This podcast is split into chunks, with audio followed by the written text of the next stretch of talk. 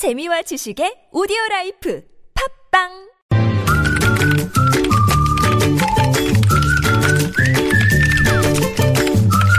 네, 뉴스보다 재밌고 뉴스보다 뜨거운 무적의 댓글 시간입니다.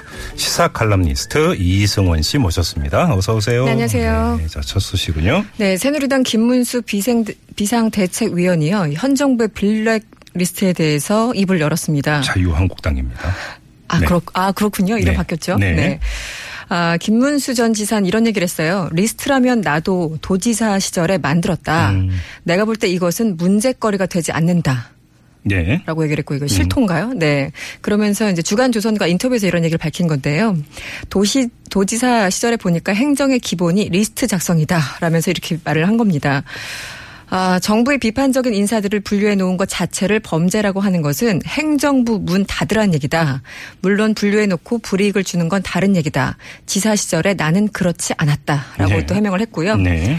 문화체육관광부 어, 블랙리스트에 이름이 들어가서 피해를 봤다는 게 결국은 지원의 차등 아니겠는가. 지원할 때 차등을 두지 않는 나라는 지구상에 없다. 이렇게 설명하기도 했습니다. 댓글이 궁금한데요. 네, 앞에서는 이 불이익을 주는 거는 안 된다고 하면서도 지원할 때 차등을 두는 건 괜찮다. 이거 좀 모순적이 아니겠습니까? 네. 그런데 최근에 정치 기사의 댓글이 뭐 3, 4천 개 다는 건 굉장히 많아졌어요. 탄핵 국면에서. 음. 아, 이분은 7,400개가 넘었습니다. 네. 네. 분노한 네티즌들이 뭐 강아지, 멍멍이, 닭 등등 댓글을 거의 동물의 왕국 수준으로 달아주셨는데요. 예.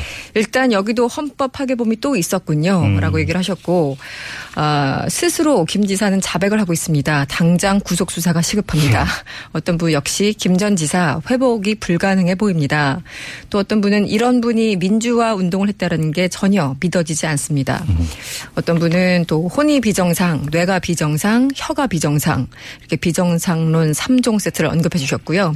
아예 욕하는 것도 입이 아프다, 이렇게 찌찌 혀를 차시는 분도 계셨고요. 예. 아, 김문수 씨는 앞으로 정치하기 싫은가 봅니다. 딱 여기까지인 듯 합니다. 음흠. 또 어떤 분은 막 나가는 것도 정도를 지켜야지요. 이렇게 참담하던 반응이 상당히 많았습니다. 사실 블랙리스트가 이제 엄청난 파문을 불러일으키고 특검도 아주 정밀하게 수사했던 이유가 음. 자기가 정치적 표현을 했다는 이유로 블랙리스트에 올랐던 것 자체가 헌법에 표 보장되는 표현의 자유. 그렇죠. 네. 이거를 그 무시하고 억압하는 행위가 돼버리기 때문 아니겠습니까? 그렇죠. 그리고 헌법에 규정된 기본권을 어겼는데 이것을 옹호하고 나섰으니. 그렇죠. 또 그 자체가 탄핵 사유가 된다라는 거고요. 그렇죠. 네.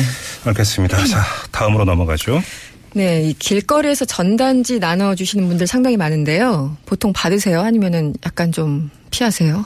저는 받아갖고 이제 그 휴지통에? 네. 아, 그렇게 됩니까? 예, 그 많은 분들이 사실 그렇게 하는데요. 네. 이렇게 전단지 나눠주시는 분들 아무래도 생계형들이 참 많습니다. 예, 그래서 받아요. 네. 음, 그렇죠. 보통 이제 출근 시간인 아침 7시부터 일이 시작된다고 하는데요. 요즘 추워서 행인들 대부분이 그냥 지나쳐 버리는 경우가 상당히 많다고 하죠. 주머니에 손 넣고요. 그렇죠. 네네. 예, 어떤 분은 이른이 넘은 나이에 쉬지 않고 400장을 꼬박 다 돌리면 2만 원 정도로 가져갈 수 있다고 합니다. 그래요? 예, 그리고 음. 나눠주는 분이 있는가 하면 땅에 떨어진 전단지를 또 주워가는 분도 계세요. 어. 아, 이런 분들은 이제 집게나 수레를 끌고 동네 한 바퀴를 돌면 꽤 전단지가 모이는데 이렇게 모은 전단지를 주민센터에 가져가면 장당 20원을 받을 수 있다고 합니다. 아, 그래요? 음. 그렇죠. 그래서 어쨌든 영세 자영업자들은 뭐 우리처럼 뭐 이렇게 다른 사람들처럼 신문이나 이런 데 광고하기 너무 힘드니까 비싸니까 네네네. 여전히 전단지 광고를 어, 선호할 수밖에 없는데요. 음. 요즘 불황에 또 추위까지 겹치면서 전단지 나눠주시는 분들 굉장히 더 어려워지고 있다는 아이고, 얘기가 나오고 말입니다. 있습니다. 예, 네. 댓글은 어떻게 달렸어요? 아, 저는 버릴 때 버리더라도 정말 받고 봅니다. 이분들 정말 고생하십니다. 음. 또 어떤 분은 좀 귀찮더라도 일단 받아줍시다. 추울 때 전단지 나눠주거나 한여름에 인형옷 입고 고생하는 사람들 정말 생각해 줍시다. 이런 네. 분들 많았고요. 예.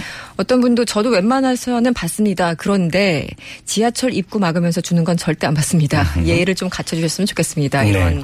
얘기도 있었고요. 음. 이건 좀 의견이 갈렸어요. 반면에 다 좋은데요. 종이가 너무 아까운 것 같아요. 어느 곳이나 보- 가보면 바닥에 날리는 전단지 너무 많습니다. 네. 역시 이해는 되지만 필요하지 않아도 받아주다 보면 전단지 시장이 커질 테고요. 음. 네. 이 종이 낭비에 길거리는 쓰레기장이 될 것 같아요. 이렇게 음. 우려하시는 분 분명히 계셨고요. 네. 어, 어떤 분은 역시 사회복지가 답이다. 또 어떤 분은 음, 다들 정말 먹고 살기 힘듭니다. 이런 그러게요. 글을 남겨주셨습니다. 네. 알겠습니다. 카톡으로 달고나 씨가 문자 주셨는데요. 이게 그 익명으로 보내주셔서 누군지를 알 수가 없기 때문에 달고나? 그냥 그대로 네. 읽어드리겠는데요. 영화배우 김고은 씨 아시죠?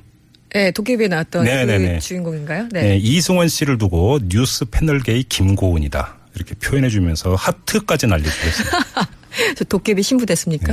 오늘 월요일이고 한가 활기차게 일주일을 시작하시라고 읽어드렸습니다. 네. 힘내시기 바랍니다. 잘하라는 얘기로 듣고 네, 네. 새겨 듣겠습니다. 알겠습니다. 이승원 씨였습니다. 고맙습니다.